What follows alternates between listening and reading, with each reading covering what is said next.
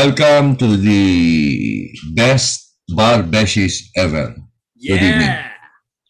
Good evening. I'm Choi. This is Lay. At ako si JP. And I am the cutest among all who are in attendance this evening. My name is Kaloy. Kaloy. Yeah. Oy. Oh, Yeah. Bagong, bag- bagong bar beshies tonight. Surprise, surprise! oh yeah, what a great way to start season 2, di ba, Beshies? Yes, welcome back besties. to us. Pero bago ang lahat, salamat sa lahat na nag-follow sa atin on Spotify and of course on our Instagram page which is at Barbeshies. So sa mga hindi pa nagfo-follow, follow nyo ang aming Instagram. You can message us there.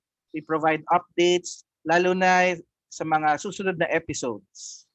And if you'd like to post about the bar Beshies, don't forget to use to use our don't forget to use our hashtag bar Beshies. And of course, sa mga mas private naman dyan na gusto mag-send sa atin ng legit emails, you can send it to barbeshies at gmail.com. And we have a surprise for season 2. We will now have a Facebook page. So please also Yun. like and follow our Facebook page, Bar Beshies. Of course, sino pa bang ibang Bar Beshies dyan, di ba? So, i-search nyo na lang yon kami yon. Yeah, yeah. So, Beshies, kamusta naman tayo? Kamusta ang break? Kamusta ang season break natin? Ayun, trabaho. Hindi Trabaho talaga got break eh. no? Of recording. Yeah, yeah. Lawyering got in the way. Lawyering Again. got in the way. Oo. Pero ayun, so anyway, since we are, oh, eto na nga, bilang premiere ng ating season 2, we have a very, very special guest for all our bar beshies that are listening right now. Oh, eto beshies, Choi, JP, sino ba tong bago nating guest? Mm. Well, una, siya ay isang bar examiner nung 2018 na bar. Diba? So bar natin, oh. Yes! Bar Bar, natin. natin. Nako, nako. Political law. Huwag na natin pag-usapan uli yung mga napag-usapan na natin before. Ang grade mo. Ay, patay tayo dyan. also, ito pa, no? He has a collection of more than 100 guitars, di ba? Excuse me, Joy, more than 200. More, More than 200 Wow. guitars. More than 200 I guess guitars. More than 200 watches din ba? Watches. And More than 100. walls. More than 100 buddies. Also, sabi niya rin, nung bata siya, hindi daw siya pinag-iigib ng kanyang mother dearest dahil siya daw ang pinaka-cute sa kanilang magkakapatid. Tapos, hindi siya kakain ng steak kung konti lang yung taba. Dapat maraming taba. And also, tawag niya sa akin, Pogi. Hindi lang naman ikaw yun. Ay, ikaw din ba? Ako hindi ako nagko-comment. Sige, Choi, go lang. And of course, uh, he is a proud father and husband of his Lucrengs, our mentor and our very good friend, attorney Carlo Cruz. Yay! Welcome, Hi, sir. Welcome, Welcome to Bar Barbest, Beshies. sir. Good evening sa inyo lahat. No, it, is my pleasure to be with you. Uh, alam mo kasi I I I do not do these things. Uh, I I am not a very public person. Alam niyo naman yan, no? The most public that I would agree uh, to to ano to venture into would be the classroom, the lecture halls. Uh, I, I think you know that I'm basically a very shy person. But since but since invitation came from from you, my children, no, I I did not hesitate. Uh, so I I I will try to uh, you know uh, perform the role that you expect of me this evening. So uh, as best I can. Uh, dahil mahal ko kayo, ha? Sige. We love you too, sir. We love you Love more. you too, sir. So yun. So sir, ganito, kasi di ba, bar beshies, we talk about our lives in law school, at saka I think we have a following din po sa pagdating sa mga lawyers kasi parang ito yung mga bagong experiences namin dahil kapapasa lang namin technically ng bar. So yes sir, balikan natin. Kayo naman. So, Kwentahan nyo kami sir. Ibig sabihin, seryoso pala pag-uusapan natin eh. Hindi naman sir. Hindi More naman. like, Parang um, ano yan, sir. lang. ah, para kasi we know you as the professor. We know you as the lecturer. Hindi totoo yan. Ah, More about me. at least we know something to that Oo. end. And we are, and I guess, interested din malaman ng mga listeners natin. Who are you? First, of course, as a law student. Before. Siyempre, ano na yan. Um, gusto namin malaman, like, how was your, well, you can share some of your experiences in law school. For example, uh, tinanong namin yung mga sarili namin at the start when we were beginning to, oh, in the beginning of our podcast, kung bakit ba kami nag-law school. So that's one question that we wanted to ask you. Um, was taking up law a personal choice? Or if it, is it an influence of, of course, Justice Isagani Cruz? Al- alam mo, James, no? My, my earliest recollection would have been uh, scenes no, of, of, of uh, my father uh, dressed in his barong or in his suit. Siguro, I, I would have been five, six years old, no? And, and uh, I would tag along. Uh, he would ask me to accompany him in his classrooms. He would teach at the Lyceum, our school, no? This was still in Intramuros. I, I, I don't think I ever entertained any other thought than, than uh, that of becoming a lawyer. And, and I, I, I was never, you know, forced into it. I was drawn into it because of the attraction that my father offered. Uh, eh, my, my having been a lawyer is entirely because of my dad. And, and, and after I, I ventured into that field, no, I, I also uh, started longing to become the teacher that he, he was, no? that I, I admired even at a very young age. Alam mo, nung bata ako, no, siguro maybe 7, 8 years old, pag Sabado, uh, he would ask me to accompany him sa Lyceum. He was the dean of our school for a few years.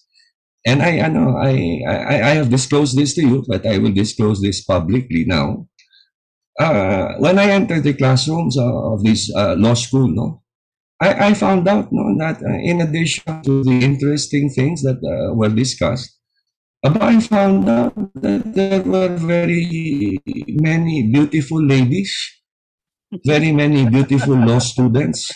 Uh, that is a second but equally important reason why I was drawn to law school. Uh, buti na lang, no? Buti na lang. When I eventually landed in law school, I, I found out na I was not disappointed. I was not disappointed. And I think that that tradition is, is retained till to this day. I think that tradition is retained to and, and that is why uh, uh, I'm happy to see mga estudyante ko tulad nitong si Choi at saka itong si JP. Abay, mukhang nag-enjoy naman sa law school. At merong mga naging kids na alam mo na mga magaganda at ah, ayun, ayun. eh.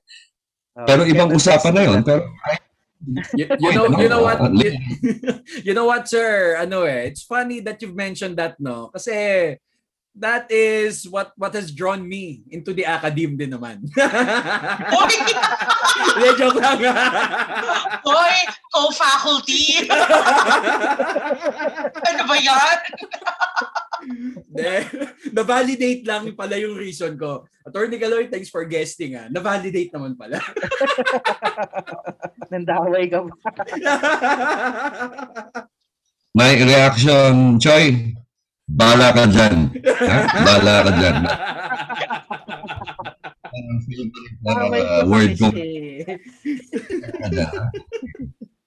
Ayun. So, Go. sir, so, sir, paano naman kayo nung law student kayo? Kayo ba yung tipong nakaupo sa harap na sobrang attentive? Or like, para ba kayong kami na nasa middle to the back, nakaupo? Attentive din naman, pero not as attentive as yung mga nasa, nasa harap.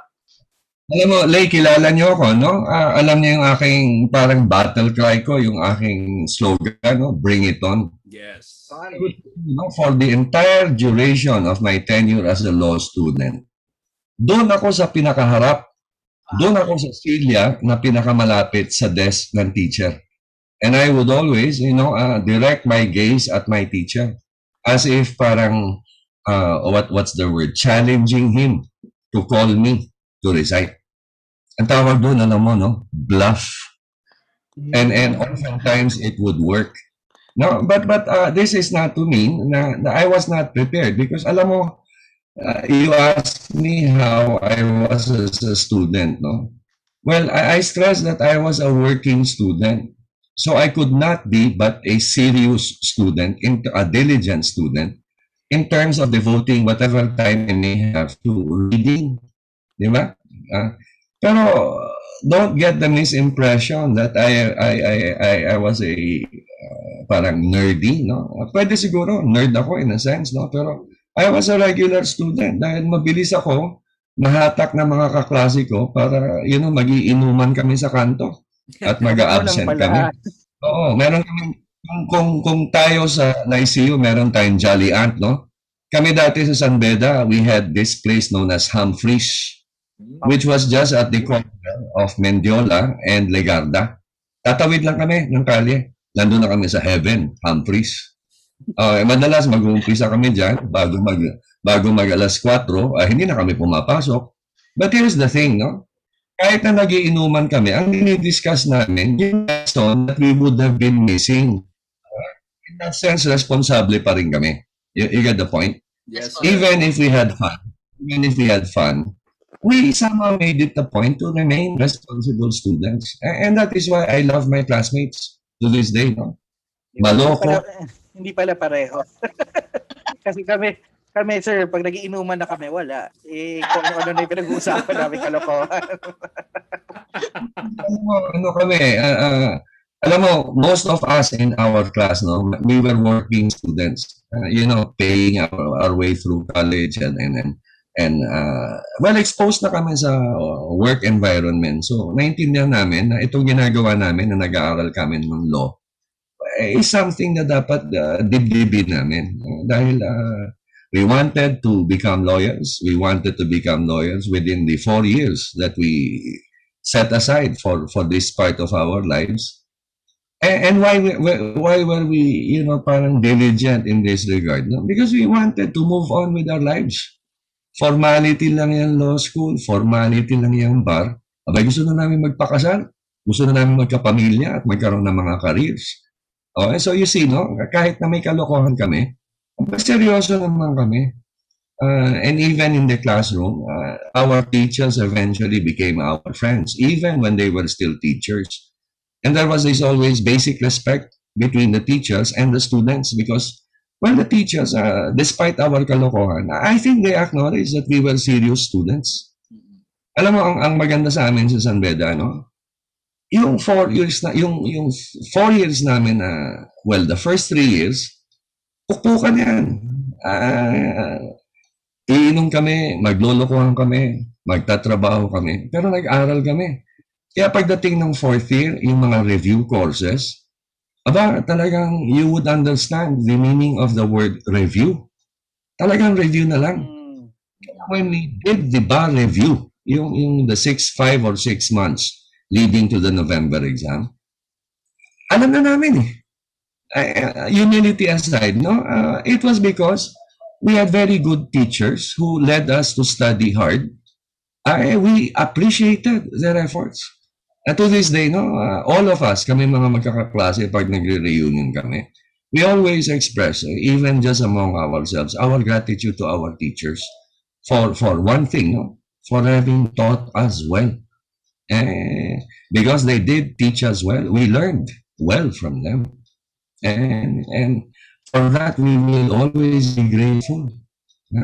Ayun. ah. Sir, we have ano, the same gratitude for you naman, naging prof namin. Nax. Yes, yes. Siyempre. Pero, pero So, hindi kasi siya, Kaya, kaya, kaya ang taas ko sa poly eh. Ay, hindi nga pala natin pag-uusapan yung bar grade, no? Sa poly. gratitude lang, gra- gratitude, okay na. And, and you have heard me say this also already before because all of you have been my former students. My teachers, they are the giants on whose shoulders I now stand. I am nothing without them. And and and the the one of the main reasons why I continue to teach no, is, is to honor them. It is to honor them. And that is one of the reasons why I remain in the academy. Ako Yan. din, sir. Ako din. Kaya din talaga ako nagturo, sir. I, I want to bring honor to you, Attorney Caloy. Oy, Kaya ako, kaya, kaya ako nagturo talaga. Yun talaga eh. Hindi, actually, ito, totoo, totoo to. ah. Ano to, real talk Mm. lang, no? Si Attorney Galoy talaga yung isa sa mga naging inspiration ko kaya gusto ko magturo. Talaga. Oo. Kasi his demeanor, the way he carries himself in class, sobrang gaan lang pero alam mong hindi mo kailangan, hindi mo hindi mo pwedeng pabayaan eh. Kailangan mo maging seryoso. Kailangan mo siyang pag-aralan. Kailangan mong galingan out of respect for the man. 'Di ba? So, Joy, Joy, gusto kong gusto kong Joy. i-emulate din 'yun eh sa mga estudyante ko. Yes, sir. Joy, Joy, buti na lang si Rhea hindi seloso, kundi magpagselosa na tayo sa bromance natin. Nako, sir, baka i-push pa ako ng lalo. Sir, may tanong. Just say, Sige po. I just say this in all seriousness, no? All of you are ma- not only my dear friends, you're my children, no? but you're also my Facebook friends. And I see what you have been doing, no? Basically, you are all teachers now. Uh, may I say this uh, from my heart, no? I am most proud of the three of you. I am very, very proud of the three of you. Na? Oh, yun lang. Gusto ko ma-emphasize yun. No? Maraming salamat. Nakakilig! Oo. Nakakakilig! Nakakry ako. Na Parang may validation to.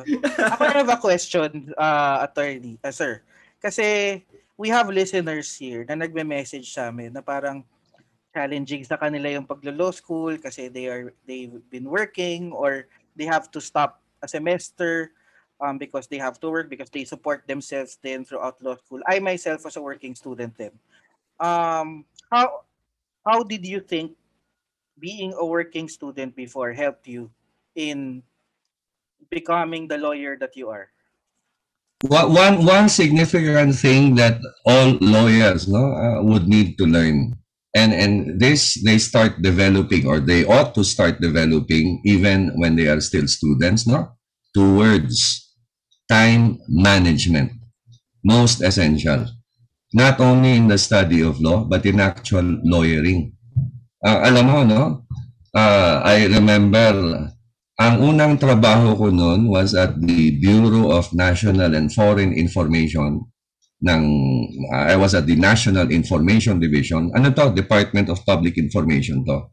Taga Paranaque ako, ang opisina ko was Intramuros. Nasa jeep ako niyan, siguro mga 5.45 in the morning or 6 o'clock in the morning. Yung jeepney ride ko from Pasay Rotonda hanggang doon sa Intramuros sa City Hall, doon ako bababa and then I would take the underpass, maglalakad ako to my office, no? That brief uh, jeepney ride, siguro maybe about 30 minutes yun at the time dahil uh, maaga eh, no? Nagbabasa ako noon. So I would be, I, I would purposely be in my office very early before everyone else would arrive. Siguro solo ko yung opisina hanggang mga 7.30, 7.45, there would be peace and quiet. Magbabasa ako noon.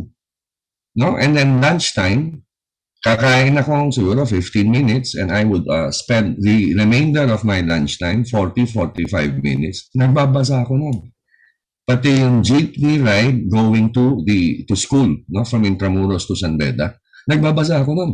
Hindi No. ka nahihilo, sir. Gumagalaw. Time na yun, maayos pa mata ko, no? Maayos, I, I could read. Uh, one advantage siguro I, I, I can I may claim to have, no? Which which maybe not everyone would be well favored with, no? I I I, I went through what's this? Uh, yung SRA ba when I was in the elementary? Yes, sir, na ganyan din Mm. ako. Yung may stories na scholars. Oo, di ba? Yes, sir, may levels. Oo. It, it taught me to read fast and to comprehend. Mm. Yes. Oh, di ba? Eh, Very, very helpful sa akin dun. Be- Because law school, law school is all about reading, eh, di ba? Tapos ito, no? Pagdating ko sa eskwela, before our 4.30 class or maybe 5.30 class, no? I would make it a point to spend time with classmates of mine who may not have read what I have read. Meron kaming study groups nun. For about half an hour before actual classes would start, ay nagkikwentuhan kami niyan ng mga kaso nag nag-uusap kami niyan about the provisions na ina kasi alam mo kami noon we anticipated the recitation questions that would be given to us by our teachers. Kaya nag-anticipate din kami, nagpe-prepare kami ng mga answers, nagpa-practice pa kami niyan. I, I had a wonderful uh, uh, I had wonderful classmates na talagang maraming kalokohan, pero nagpe-prepare kami ng ganon. Alam mo kasi, no, yung, yung, and, and I have taught you this also, uh, you read something, but you remember it better if you get to discuss it with someone. That's true. Yeah. Right? And, and you you learn you learn to you, what is this? You get to understand it better. But Maybe because your initial uh, uh, understanding of of the concept uh, baka limited eh. Baka may, may, may magandang view yung kaklase mo na hindi mo nakita. Kaya alam mo yung exchanges uh, between or among classmates in groups ay very essential yan. Uh, you cannot go through law school alone. You have to survive only with the help of your classmates. O kami nila, you, you, you remember yung matandang teacher sa Lyceum, anong pangalan ng matandang yun? Yung si si Asilia. Arcelia. I always make a joke about that, no? Pero do understand na mahal na mahal ko yung si Nitoy Arcilia, no? Uh, he is among my dearest, dearest friends. Alam mo, we were seatmates for four years. We were seatmates for four years, no? He was a valedictorian of our class and I was a the salutatorian, but we were the best of friends. Kami ng si Arcilia, no? Ah, naku, ang dami naming inuman yan ni Nitoy uh, ang dami naming na, na mas naintindihan sa tukol sa mga pinag-aaralan namin. Because si si si Arcilia is a very percep- perceptive uh, person no? Even as a student. Yung mga nuances ay sus kuha-kuha niya no? Ah, lalo na yung mga hindi ko maintindihan eh, subjects like property abay ang pakialam ko dyan sa lintik na property na yan, hindi ko maintindihan But yan, Nitoy- the concepts to me. Alam mo ba yan si Nitoy, ang kanyang final exam grade sa property, no? A very tough property teacher, yung teacher namin sa property, the late Julianito Sinay. Ang final exam grade niya ni Nitoy sa property is was 110. May extra. Lampas, lampas. Pati bonus na sagutan, sir. Ganun. Oo, oo. Ako, mababa lang nakuha ko doon sa final exam na yun. I got only 98, no? Pero Wow. That was good enough. I think that was good enough, considering that I did not really understand understand the subject. No, it was just one of those subjects that I studied para lang pumasa. Yung alam niyo naman yun, ano? O, sige. alam mo, sir, ano, ah, Alam na alam ko yun, sir. Uh, it- it's my honor and privilege, Attorney Galoy, na ano ha, na I've been students of you both. Kayo po ni Attorney Arcilia. He was my Consti 1 professor. Doon ko Oo. first time nakilala si Ria sa klase na yun. Wala lang, Ayun. share ko lang. Ayun pala. Nakipaglandian ka pala sa klaseng yun, no, Joy? Hindi, hindi. Alam mo, alam mo kung bakit? Kinuya ako ni Ria noon eh. Sabi niya, kuya, paano gumawa ng digest? Kasi second year na ako noon eh. Ano sabi mo, Choy? Ano sabi mo, Choy? Wag mo kong kukuya-kuya. Kuya yari sa'yo. Pero ito lang, I, I proclaim this publicly, no? Yung style ni Ria na yon, ang tawag doon, bulok. Alin? iba yung panahon ni na sir, eh, no? Kasi sa amin, Oo. sir, nag, yung, kung sa inyo nagdi-discuss kayo ng mga cases, ganyan, nung panahon namin ni Choy, Choy, Choy, Choy, nakapagbasa ka ba? Hindi eh. Ako rin hindi eh. Okay lang yan, kaya natin yan. Wing it! Wing it lang! Kaya alam nyo, no, uh, guys, I hope you don't misunderstand me, no? When when I say na I I yung wala kasi pa, sa tingin ko, no? And and I I say this with all uh, well sincerity, no? Hindi naman natin siguro pwedeng sabihin na may parallel yung buhay ko noon sa mga pa, buhay ng mga working students ngayon.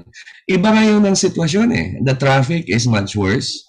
Di ba? And, the the well the and then the workload it, it is so much more. Uh, inano ko lang it's all about maybe attitude, no? It's it's all about the how how you Pero I I stress what I mentioned earlier, no? Alam mo, as a law student pa lang, because magiging importante talaga yan when you become a lawyer, no?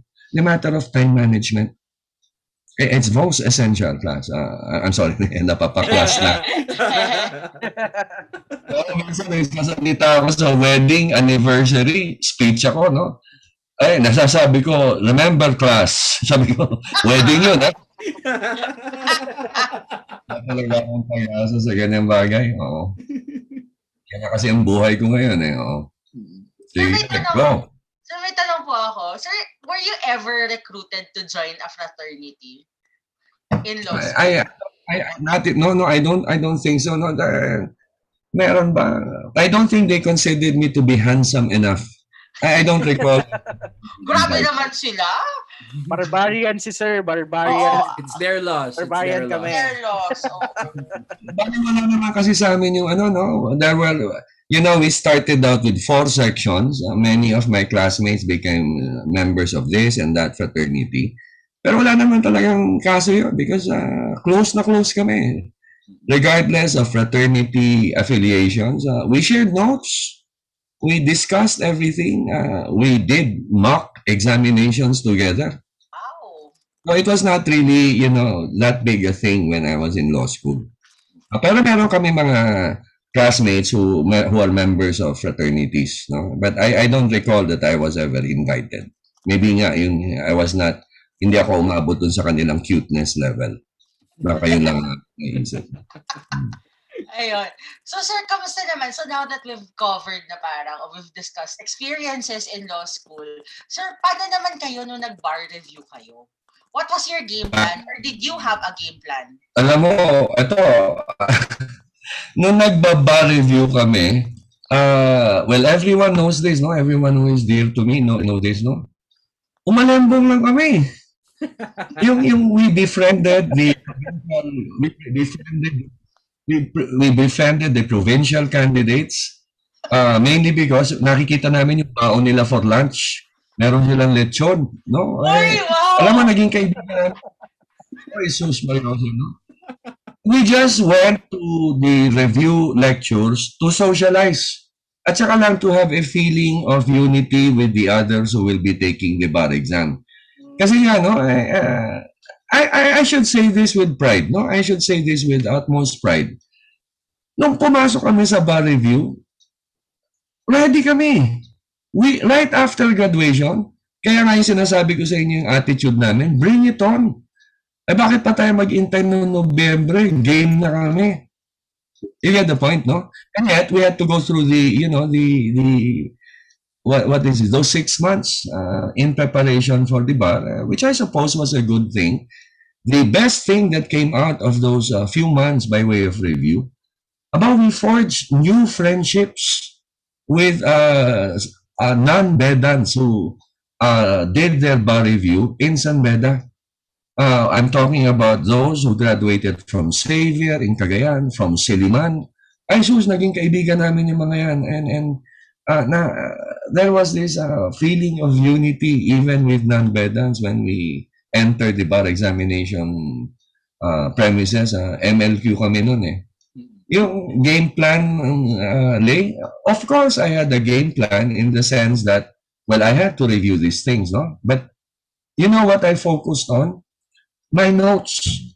The notes that I wrote during my four years. Alam mo, hindi kasing, kasing bilis ang, ang, ang jurisprudence ng mga panahon na yun eh. Uh, wala tayong web, di ba? Kaya hindi napapublish yung mga yan. Puro delayed ang mga release ng mga cases kumukuha kami ng new cases sa dyaryo.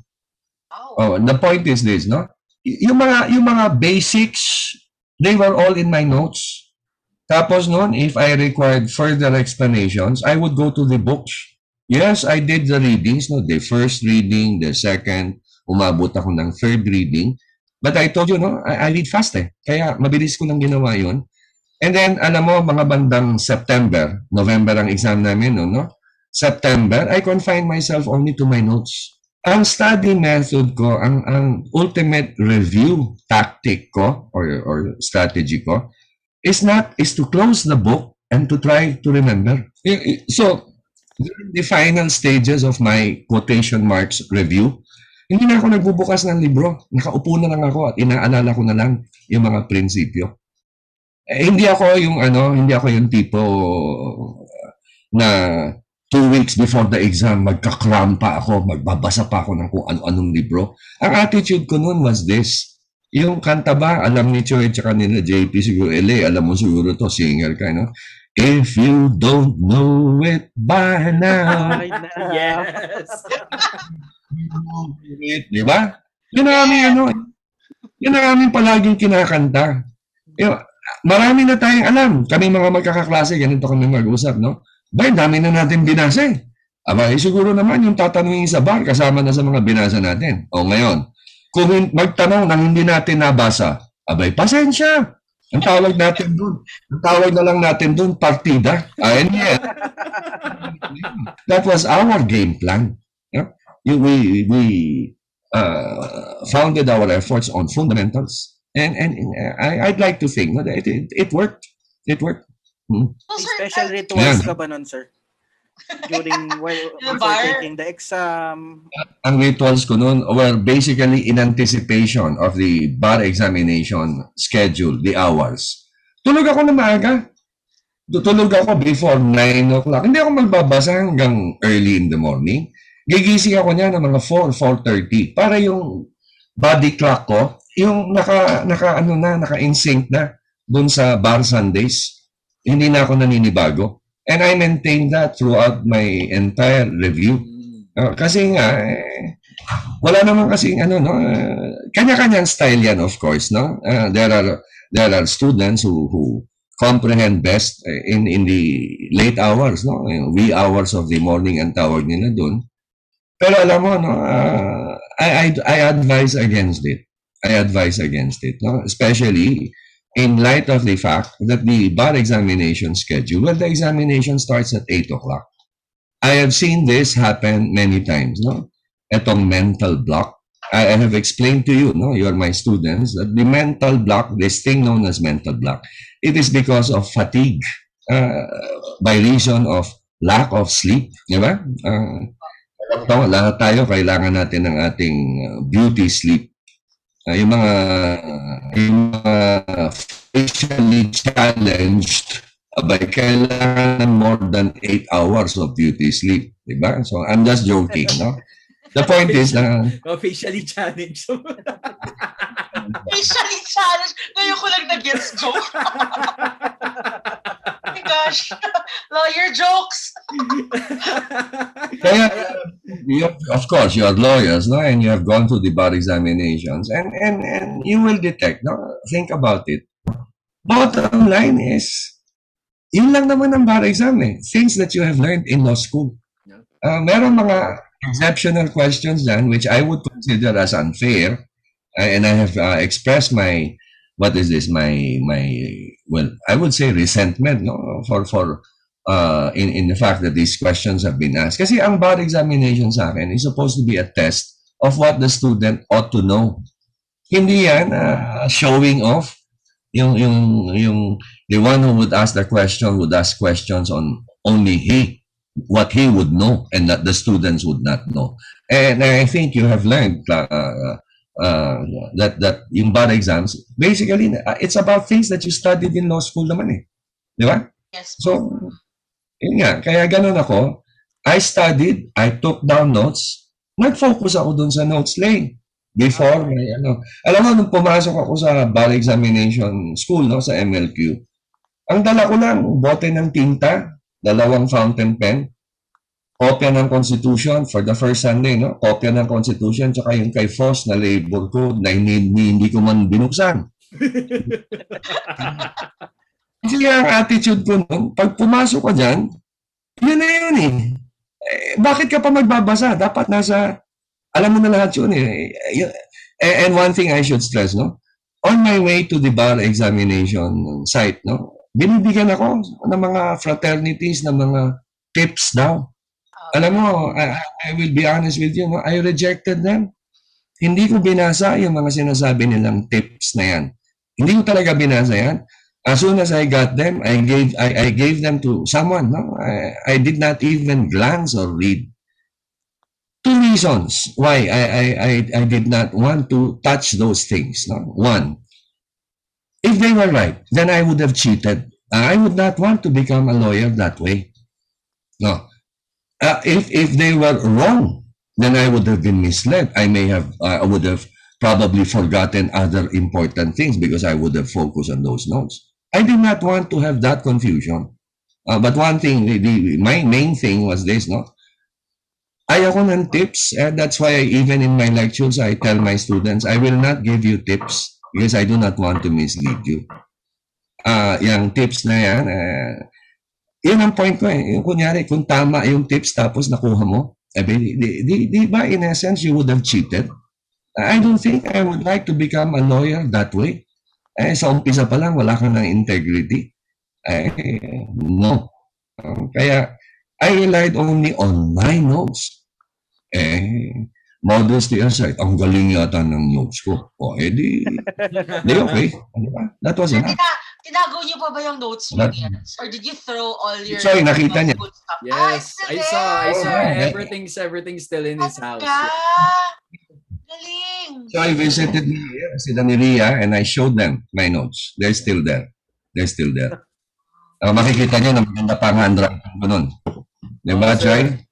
Oh, tapos yung ano, yung unang yung unang tanong sa ano sa I think that was a uh, it was Polilo, parang ano, parang three pages yata yung sagot ni Attorney Kaloy sa first question. Tama ba, sir?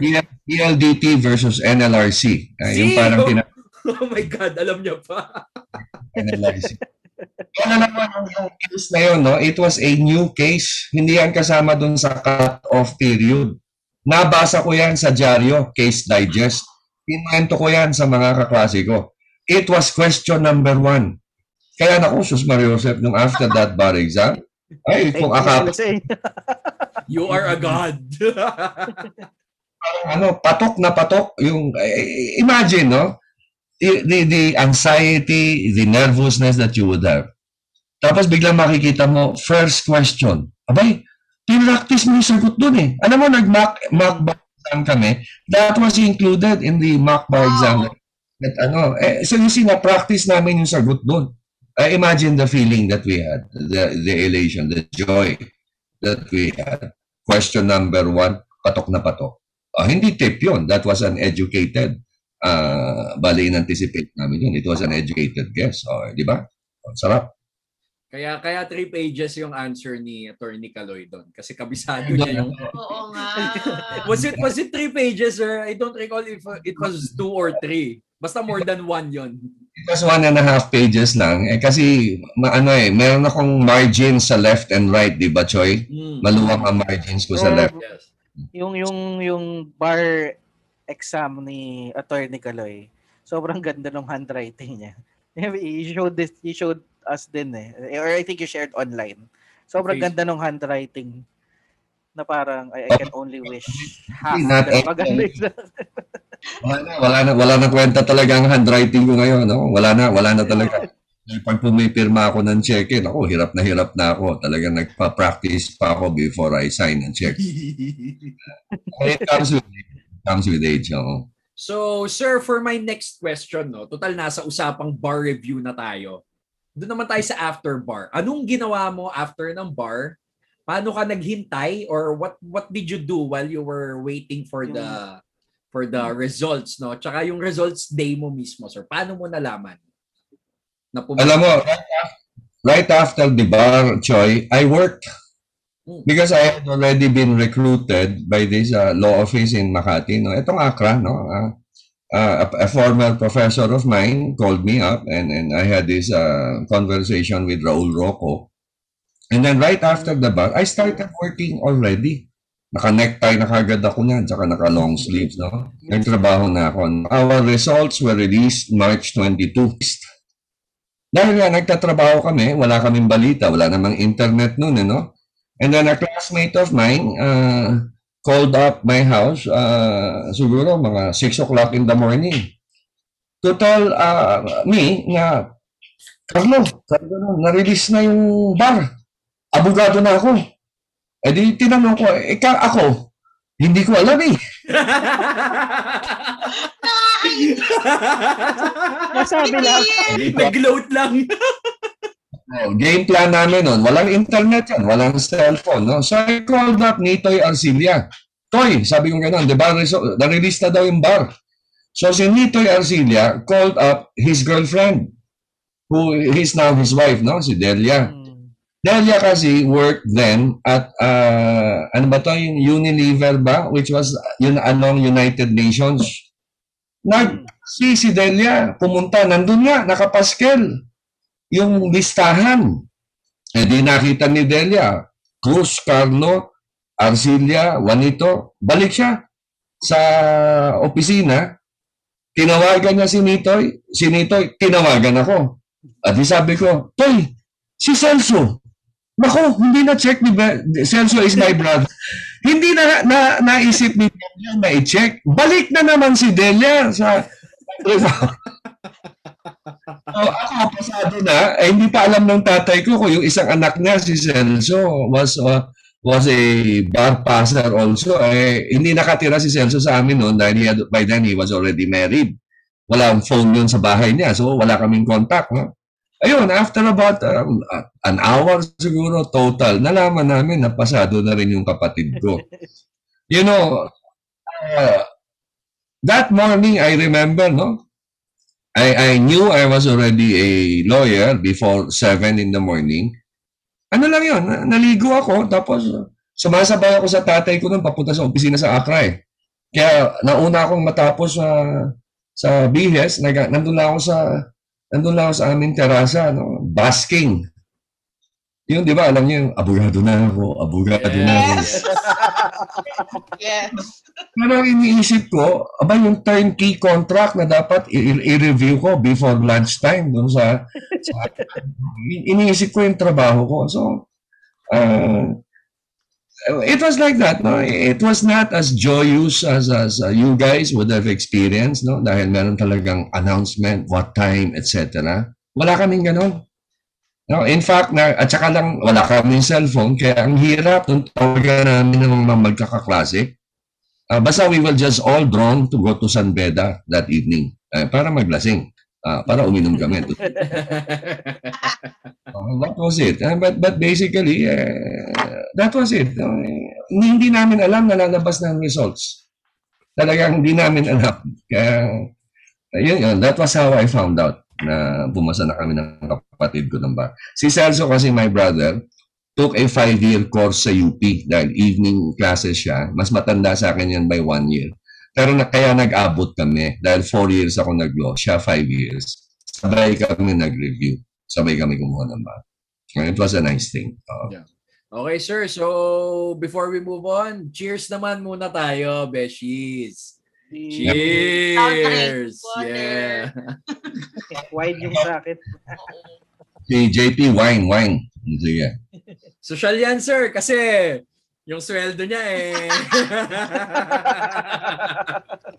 Baka malaman ni sir yung sweldo mo. Hindi ko na Sa fake, sasabihin. yung fake, yung fake sweldo. Saan ba yun? Sa, sa JP, saan ka ngayon? Ah, data protection officer. Oh, tinigil ko ang credit card ko. Okay, nainis ako eh. Yung Mastercard at saka card, tinigil ko dahil naka, nainis ako eh. Bakit, sir? Yung, yung sa call center, doon ako nainis. Dahil ah, tinatanong ko lang kung kanino dapat yung payee. Dahil I had not used my Mastercard for a long time, no? Tapos may inano ko. Eh, nakalimutan ko na. Hindi ko na makita yung mga lumang checkbook ko. Hindi ko alam kung ano yung payee.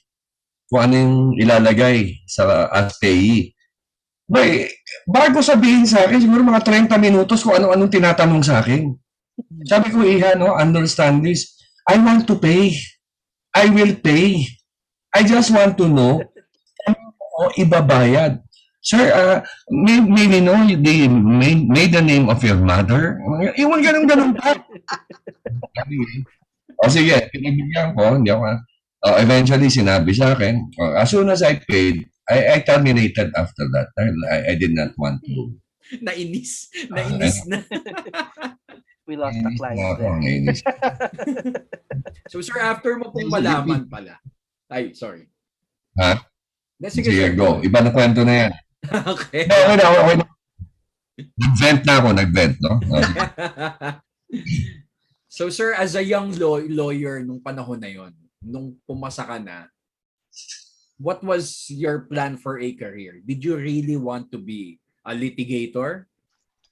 Or was there other plans? Kumbaga, did you just You know, you just go with the flow. May tumawag sa'yo, kaya ka nag nag-proceed na maging maging associate sa. Accra. Yeah. Well, walang plan, no? Pero one, one, there was a basic desire for me in, to be inside the courtroom. And that was one of the reasons why I, I, I did not stay too long in Accra because I, I was there for quite a time and, and I did not even see the inside of a courtroom. I, when I had a conversation with my father, puro ano, puro contracts, yung mga gano'n, no?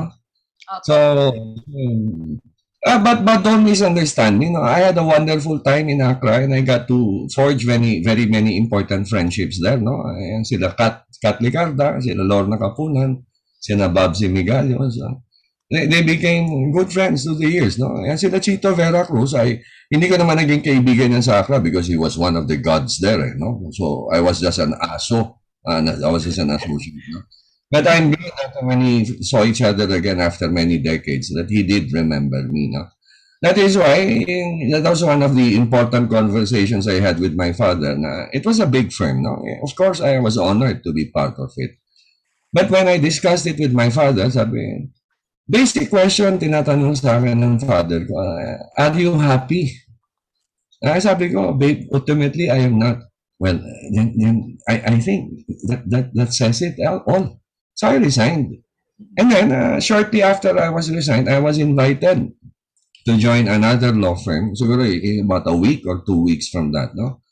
Itong firm ni Ike Bello, no? He's the father of this uh, Vicky Bello, no?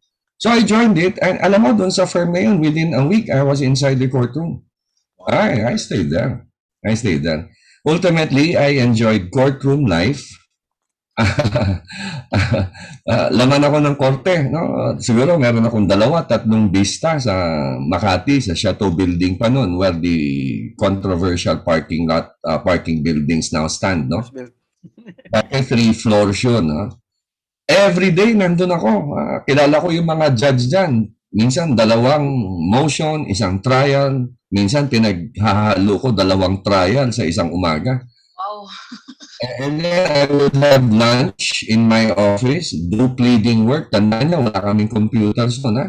So, handwritten yan or I will dictate to the stenographers. And then I would take the love bus. Wala pa akong sasakyan noon. Mag-NLRC ako niyan sa hapon. Hello, Dalawa o tatlo?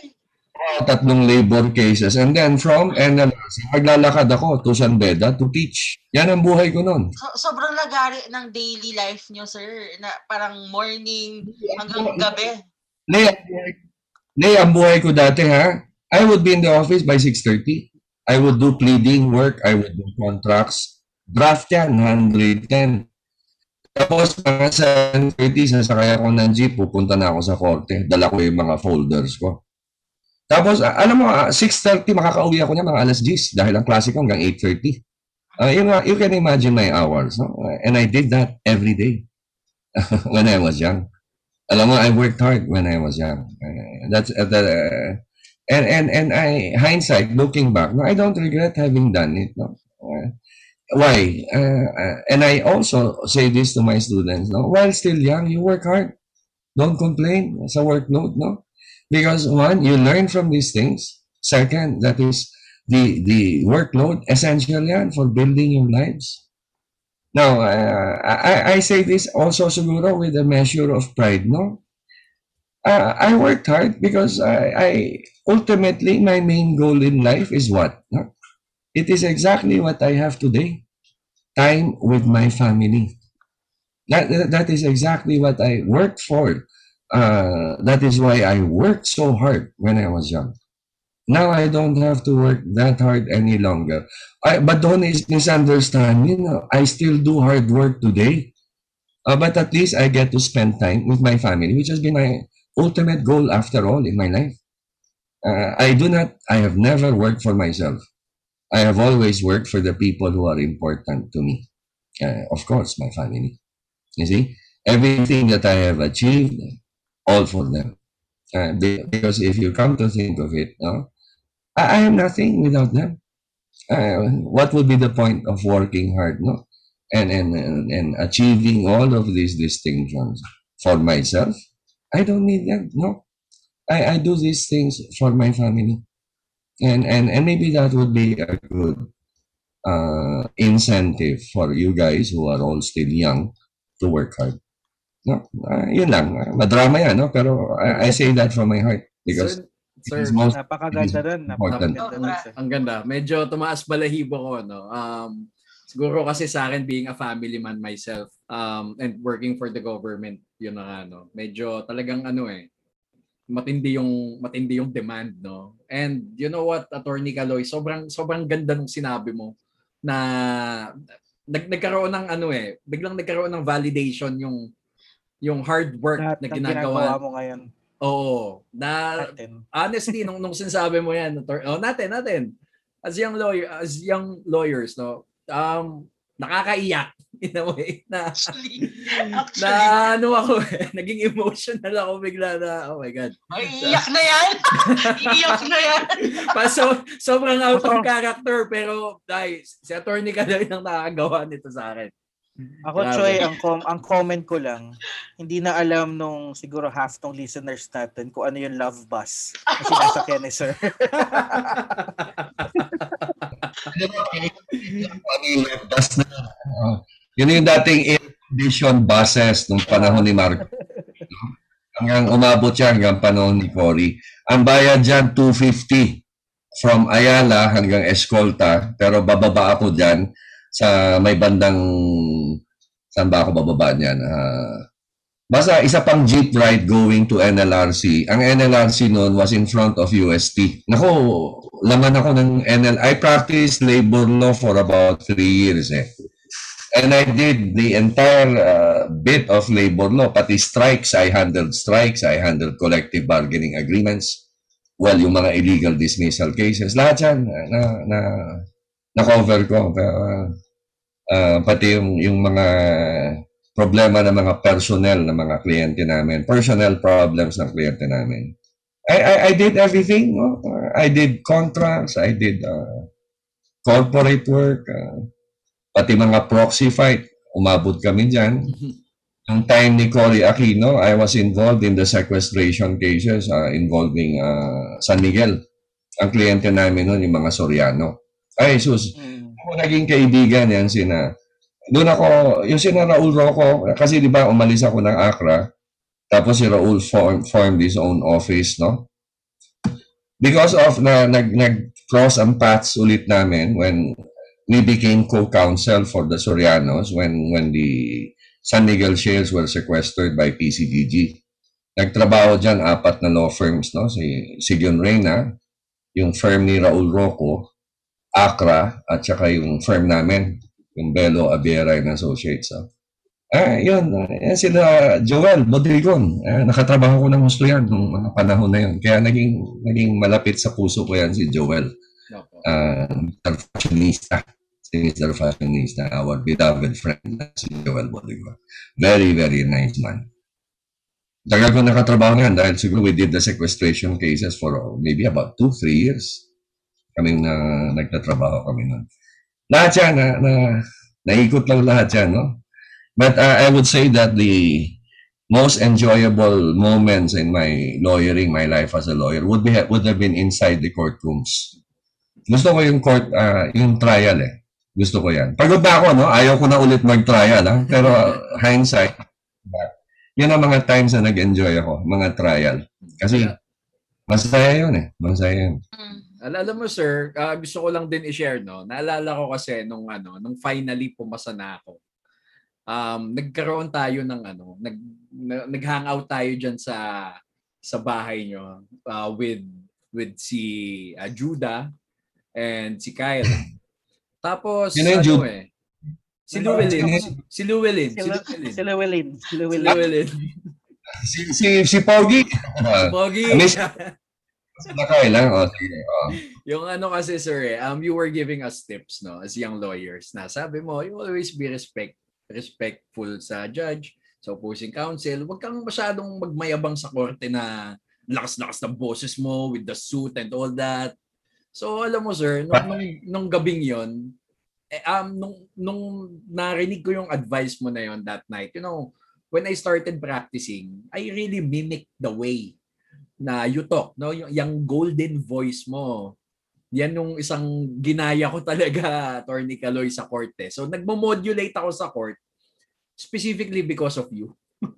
Yan sa sinabi mo, no? So kahit na inis na inis na ako kay opposing counsel, kahit na sobrang binabalahura na ako ni judge, eh talagang very respectful because yun nga, yung tip mo na yon, yung advice mo sa amin na yon. Actually, I think kaming tatlo ginaya namin yun eh. Talagang. Ginawa namin yun eh. Kasi alam mo, no, and I think the, the, eh, the listeners would benefit from this, no? Politeness is always nice. Courtesy is always appreciated, no? Now, you, you add to that a basic understanding that our judges, they are all overworked. And, you know, napaka-monotonous ng buhay nila. And, and you have to acknowledge that. Eh, no? That- I mean, uh, maybe that is a uh, well handicap that they have. Uh, they're tired, A- and, imagine, no, you're you're talking to a magistrate whom whom you would want to sway into your way of thinking. At tapos tataasan mo ng boses. Tapos babanatan mo na, but according to Section 42 of Rule 47, eh, ganun, you will, you will para uh, you will you will be pedantic and and preach him? No you do not do that diba you court him you be polite.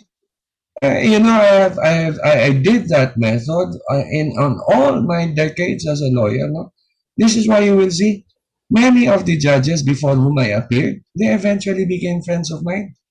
Why? Because they remembered me. Uh, many of them uh, napunta sa Supreme Court Ah, di ba? Sila Justice Villarama, Villarama. Trial court yan, umaharap ako. Trial judge yan, umaharap ako sa kanya. We had fun. Chief Justice Peralta.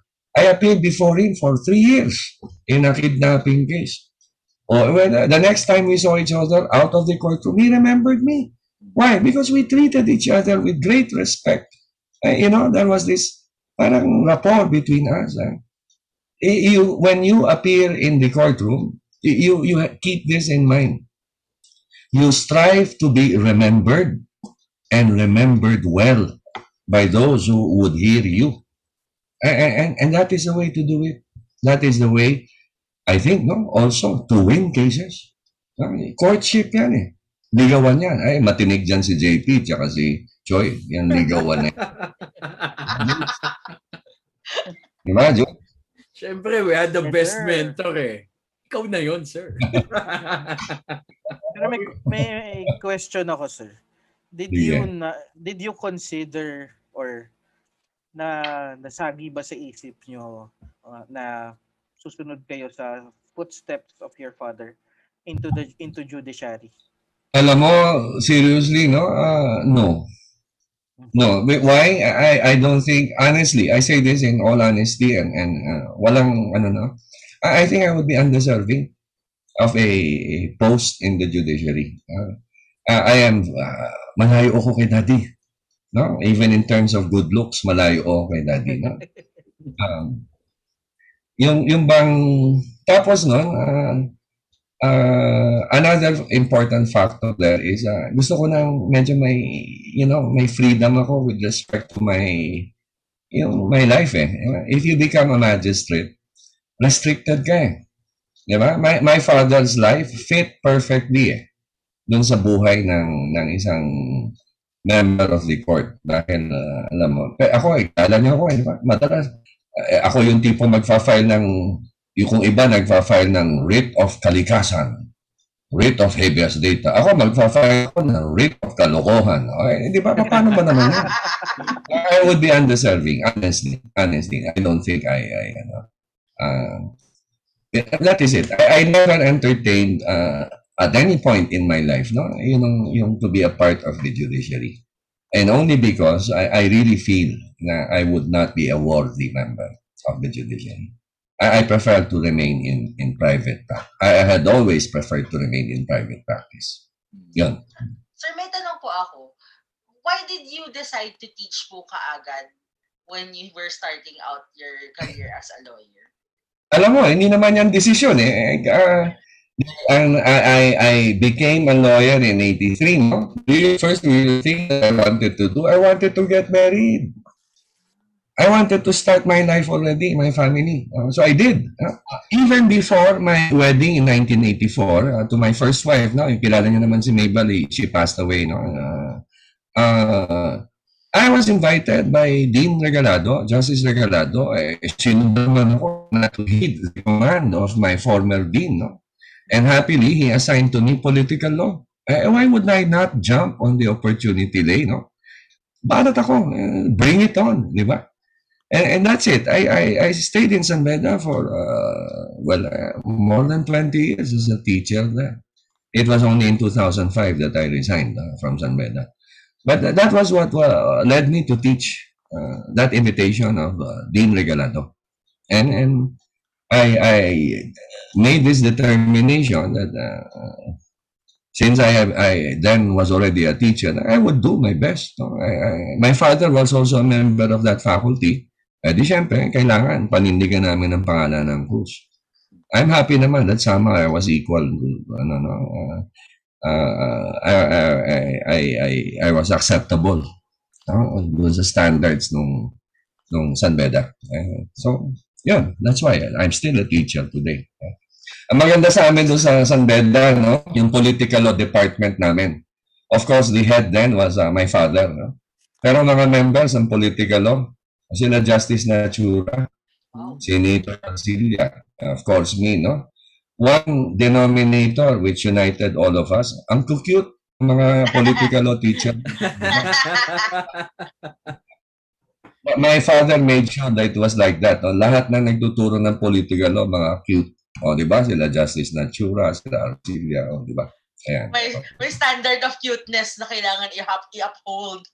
Ako, sasama ba, na, sasama ba natin doon, sir, si Professor Judah Pasco? Parang, Professor Llewellyn. Professor na- Louie. nawala, nawala yung tradition na.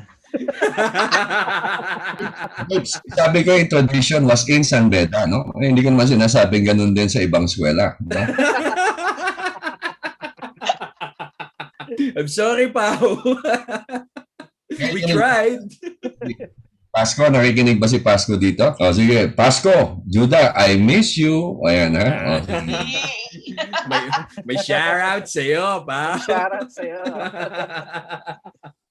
ano, shoutout, shoutout. Shout out. Shout out. Shout out. Shout daw out. dapat. Before ano, na before we leave yung ano, yung usapan about the career, of course, uh, Attorney Caloy already discussed yung career niya as a in litigation and in yun nga yung sa teaching career niya. Sir, I think some most of our or some of our listeners naman work in the government like Choi. And you had you had time rin of course um, doing public service. And at the time now, uh, marami rin kaming mga kaibigan at mga listeners na they're doing public service. And some of them, yung mga nakakausap namin at least, they are challenged because of the, you know, the politics inside doing just public service. Gusto mo magsilbi pero may mga outside factors na pumipigil sa'yo. Do you have any advice for our listeners in how they will continue on doing their their, their service for for the Filipino people. I, I think that I had the advantage or the benefit of working with a very, very, um, how would I say this? No? A leader that I totally respected and who, uh, I would say, no, totally respected me as well. This leader of ours in this government agency where I work, he was the political creature in our organization. He retained me. He asked me to stay on in the organization because I was just counsel before and then he invited me to become formally part of the organization. Well, mainly because he wanted me to help him, no? Uh, you know, I entered that arrangement with a basic understanding that I would be essentially insulated from the politics. Now, all political decisions I would just throw uh, along his way, no? Pero alam mo, even if he tried to honor that uh, basic arrangement as best he could, no? I, I got to deal with the politics, eh. Yeah. alam mo, ah, if ah, hindsight, no, iniisip ko yung mga ginawa ko noon na hindi na compromise yung aking mga prinsipyo, hindi na compromise yung integrity ko. Siguro a great factor would be diplomacy. Uh, there is this element of pakikisama, and then there is this basic expression as to your limitations. The things that you can do, the things that you cannot do. I, I think you have to set that clearly. Now, the important thing is, is how you do it. Yeah, uh, don't be dramatic. Uh, Sometimes because the drama is not uh, called for, no? Diplomacy. Diplomacy. Uh, I will not name the personalities here. But there was one uh, very important political figure who, well, uh, let us say, asserted, flexed his political muscles, no? And then the one affected approached me for relief because I, I, I was the one in charge of that particular department in our agency. I, I needed immediate relief. So I called up this particular uh, political personality. I remember my opening words there. No? Sabi ko, I will not mention his position dahil sina, yun ang opening word ko, yung position niya. No? Tinawagan ko, ang opening line ko, sinabi ko yung position niya, no? tiklop tuhod po ako lumalapit sa inyo. Kasi alam niyo po, nandito sa harap ko ngayon sa opisina, yung mga apektado po sa desisyon niyo. Naku, yung mga mukha, mukha po nila namumutla. Takot na takot po. Kung pwede po sana pag-usapan natin ito. Alam mo sinagot sa akin ng political leader na yun, no? Basta ikaw, Carlo! Sabi ko, you are my favorite Mexican na kayo, no? nadaan namin sa nadaan namin sa yung yung ganong klaseng usapan. And then we were able to resolve the matter. Uh, alam mo, diplomacy. Minsan hindi hindi hindi tama yung rektang suntukan ka. Well, of course, no, there would be situations na talagang do or die ka. Ah, eh, yung mga ganon, eh, you just remove yourself from the unsavory uh, atmosphere. Uh, wala kang magagawa doon. Pero alam mo, no, this is one thing about uh, working in government. No? Contrary to, well, popular misimpression about government workers, I tell you this, I have worked with many in government whose hearts are in the right place. Talaga ang gusto nila, yung tama ang ginagawa nila, serbisyo. Baduy man kung baduy itong phrase na to, no? Pero it is true insofar as this middle-level managers and rank-and-file workers with whom I worked no, for many years. No? Yung phrase bang para sa bayan, totoo yan. And, and that is why, no, uh, many years din ako nagtrabaho sa gobyerno and I got to work. I had the privilege of working with these people. Ay, sus, ang galing. You know, I have retained my friendship with these people whom I have not seen maybe in two decades. And yet, pag nagkaka-enkwentro kami, ay pareho pa rin ang respeto namin. At saka yung friendship for each other. Why? Because I admire them. Ito talaga yung until their retirement para sa bayan. Totoo yan. Meron talagang mga tao sa gobyerno na gano'n. Maniwala kayo sa akin. And you are now there. You, na, na, nakikita nyo to, no? It, it is true eh talagang sinisira lang ng mga walang kwenta. Eh, ang, ang puntos dito, yung mga walang kwenta, sila pa ngayon ang ginagawang mga leaders eh. Eh, di ba? Eh, laban lang. ang ano, actually, sir, uh, in I I I was with a government service for at least almost two years. Ang napansin ko, yung mga plantilla positions, the ones that uh, are permanent, sila yung talagang okay magtrabaho, they dedicate their service for public good. Yung mga na-appoint, yun yung nagpapagulo. It's the institution. eh. That has always been the truth, no? But I, I think I should emphasize this, no? Alam mo, those people, yung mga bago pa lang magtatrabaho, no? Please do not be discouraged, no? Working in government is good, can be good. Because if you get to work in government, you can do great things for our country. Alam mo, yung mga abogadong mga law students ko, no? When they consult me about their career moves, And then, may, sasabihin sa akin, ha, Sir, what do you think about the Public Attorney's Office? Sabi ko, I think that is a great office.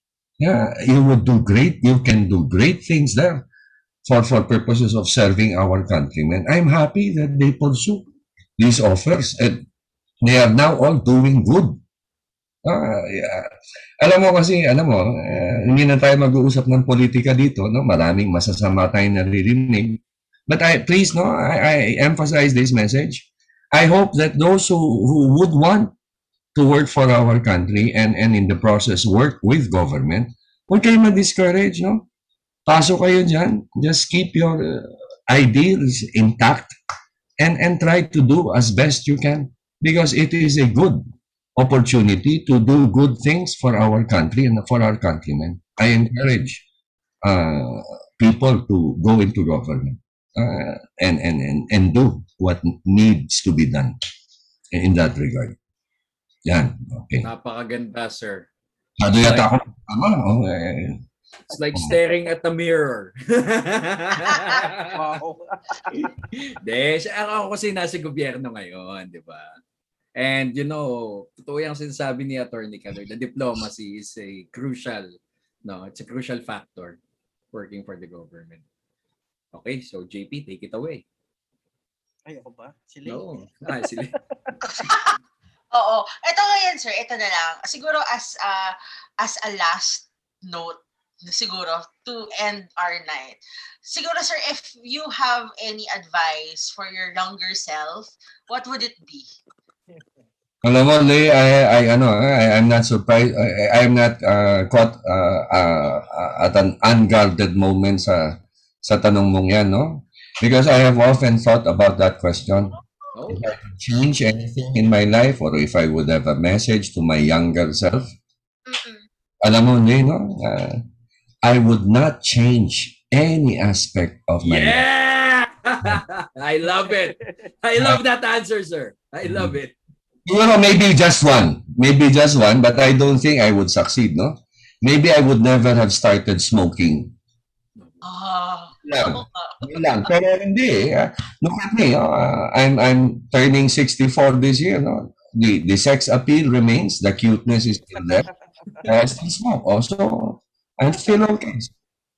Alam mo, I've often thought about that. No? Uh, what would I change in myself if I had an opportunity to do so? Wala eh. Ay, iniisip ko, no? Not that I have lived a perfect life. Of course not, no? Ah, malayo, no? But, you know, yung mga, yung mga failings ko, yung mga, the challenges that I, I confronted and ultimately hurdled, no? And set aside. The, the mistakes that I made. Which became learning things for me. I, would not, uh, you know, uh, avoid those mistakes if I lived again. I would have wanted to make those mistakes again. And because uh, that those things, all of these things, have made me what I am today. And uh, I, I don't regret what I am today. I I I I, I think where I, I am supposed to be because I worked hard for this thing where I'm where I'm supposed to be. Imagine, no? I have wonderful former students and now friends like you. Oh, uh, how can I complain about that? You see?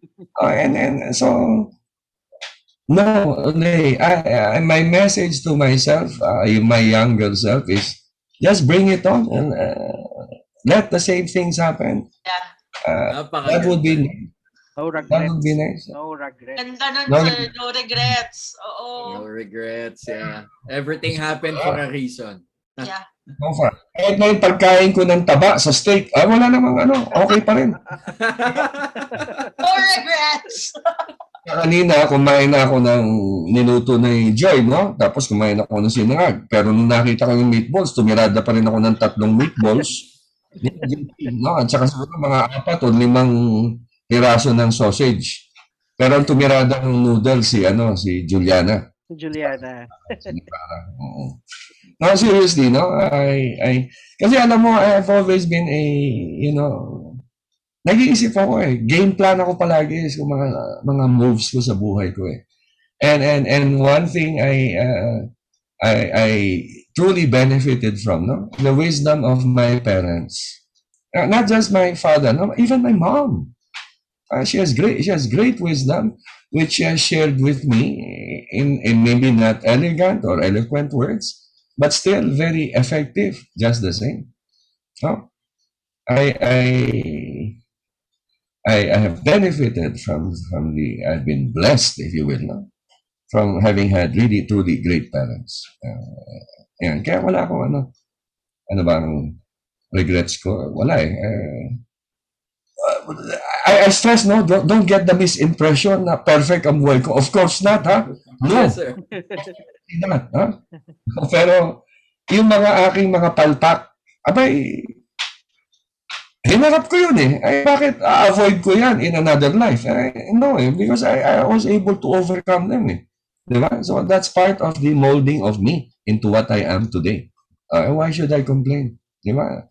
Those are, alam mo kasi, no, if there is one thing that I have learned, especially after the demise of my first wife, no, when Mabel died, one thing I have learned, uh, and I think uh, I have shared this with you as well, no, our lives are not ours. Our lives are the Lord's. He has the basic design for us, and and He is in control. Uh, I'm not a very religious person, but I do believe that my faith extends to that. So I just do the best I can. What he expects of me, uh, I may disappoint him.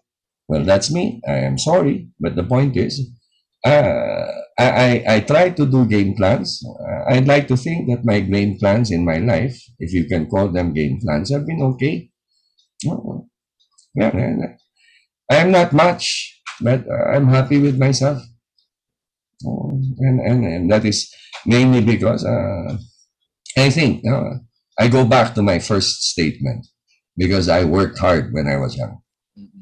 Mm, that is the best thing that I did in, in, in my life. I worked hard when I was young. I still work hard today. Ah. Kala nyo, madali itong... Alam mo ba, I have the almost daily lectures. Yeah. no, meron akong like... Daily lectures. Nakakapagod. Tapos puro Zoom pa, sir, no? Tapos meron pang barbershop na podcast na ganito. Eh, paano ba? Sorry, sir. Sir, pero I, I just really want to thank you kasi feeling ko yung sinasabi niyo right now about hard work. It's the message that I needed to learn, to hear today. I think, ano siya, parang very nag-align ng stars na narinig ko po Very yung timely. niyo today. Mm, It's very timely, sir. Ah, kaya ayan, I will strive to work eh, to work hard every day to build the future that I want. Pero alam mo, Leah, hindi naman ako all work nun, ha? Kasi ganito yun, ha? Oh, explain ko. This is another factor which I think I must explain about myself. No? I worked hard. I worked fast. I worked efficiently. Why? Ah, now, here, here comes the truth, no? Because I wanted to have more kalokohan time. if I get to finish my work earlier, aba, I would have time to play guitar. You get the point? Yes, sir. Kaya yung yung time, yung time management, ano yan, intertwined yan sa working hard. And May time umalembong. should have explained this clearly earlier, no? Kaya ako nagtrabaho ng mabilis at ma, ma, marami para meron akong kalokohan time. Time with my barkada, time with my family, inuman, gitara, tugtugan, ay, di ba? Kaya balance ng buhay. Alam mo, in my law office, the one that I established, no? Meron akong conference room dyan. Choy, Yes, sir. may, may guitar setup ako doon. May keyboards ako, may drum machine ako. Kaya yung trabaho kami buong araw, tapos yung kliyente kong tumutugtog, they would go to my office. Jam kami niyan habang traffic pa sa EDSA. Siguro maabot kami ng alas 9, meron kaming beer sa aming fridge, tugtugan kami niyan. Tapos pag wala ng traffic, tsaka kami, tsaka, tsaka, at saka kami uuwi. So you see, I worked hard and then I played well. I, you know, yung play. No? Yes. no. Balance yan. Balance yan. Diba? Hindi ako all work. I did work hard, pero hindi ako all work. I enjoyed also. Diba? Kaya nga no regret si sir eh. Kasi nga. nagawa niya lahat yun.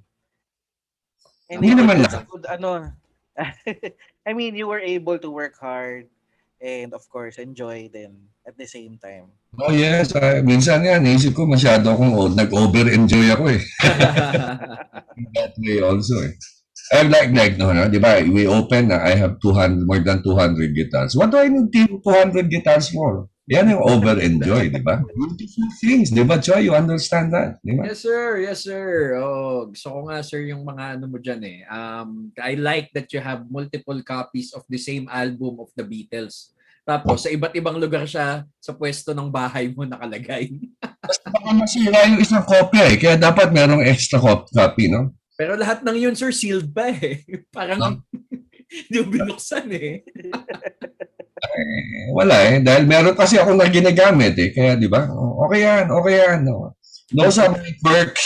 Yan ang mga quirks ko. ha? So, even even those, ah, okay yan. ah. Yan.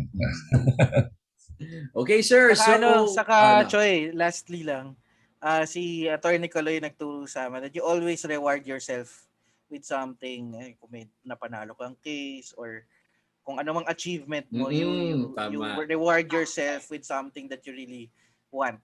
Well, not big things, no? But, but things that I like. Uh, kunyari, ah, kunyari, I worked hard. Uh, kunyari, I just finished a bar review lecture. Uh, so sa Ateneo, I just did it. uh, I did 32 hours, no? I rewarded myself. Umorder ako online ng cassette player. Yan. Yan. Kano yun? Isang libo. O, di ba? Second hand, pero happy-happy ako dun. Ayun, ganun ako. Mababaw ako eh. Little Maba- things lang, sir. Oo. Hindi ako yung ano, I'm not I've never been the type na bibili akong SUV, babiyahe akong France. No, I've never been like that. Eh.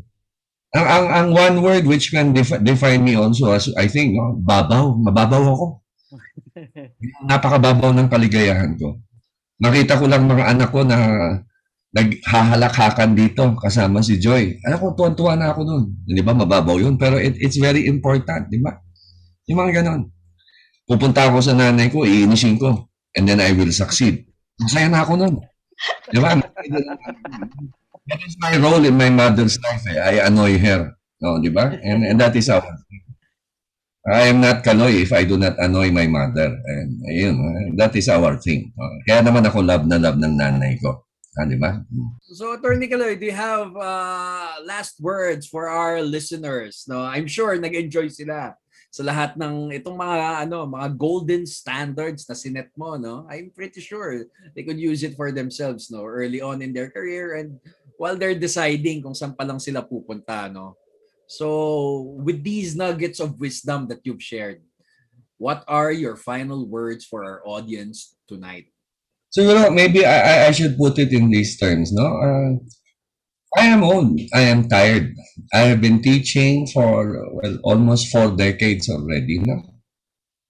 Sometimes when I ask myself uh, the basic question, why do I still teach? I, I say this, no? It is because of the eyes of my students. It is because of their interest in the things that I discuss. Alam mo, no? The attendance. You know, I am honored by the attendance of my students. The attention that they give to my discussions. No? Uh, I, I feel privileged that they bother to listen to me. When I see their faces, well, these faces, they are the reasons why I continue to teach. Uh, I, I should say no, that we are facing very difficult times in our country today. And, and uh, in, in faces of the students who remain in my classrooms, I, I see this most important thing, hope. Uh, I, I, I, I, pray that I um, uh, the lessons that I will impart, that I will share with my students, will be held by them close to their hearts. They will should would understand eventually the importance of the precepts that I teach, our constitution, and I hope that they would become lawyers who would be true to our fundamental law and uphold the basic precepts there. I continue to teach even if I am tired because of this hope that I see in the faces of my students. I, I know, I know they will not disappoint me. And there is hope for our country, our countrymen, including my children. And, and that is, I think, the reason why even if I am very, alam mo, Choy, no, I'm very, very tired. I'm very, very tired. But I continue to teach because of that. Because of that. no? And that is it. no? Uh, I have shared with you some of the things uh, that I consider important in my life. Well, I think that is the most important statement that I can share with you. My basic reason for remaining in the classroom. It is because of that hope that I see in the faces of my students. That is it, my friends. Thank you. Thank you very Thank much, you, sir. sir. Hindi doon. Thank you, thank you so much, sir. So with that, Barbeshies, we end our first episode for season two. Thank you and good night. I'm Troy. this is Lay. At ako si JP. Oh, I, I, I, I thank you very much for having uh, given me this opportunity to be with you, my dear students and now my cherished friends. I had fun. I, I hope I, I was helpful to you guys and to all your listeners. Uh, you all behave, huh? You all behave. You will all, you will be. Alright, alright. Sir, ang saya, ang saya ng episode na to. Maraming Yeah, salamat po. Maraming salamat. Thank you, sir. Okay, so and recording na tayo, huh? Yes, sir. Yes. I will stop recording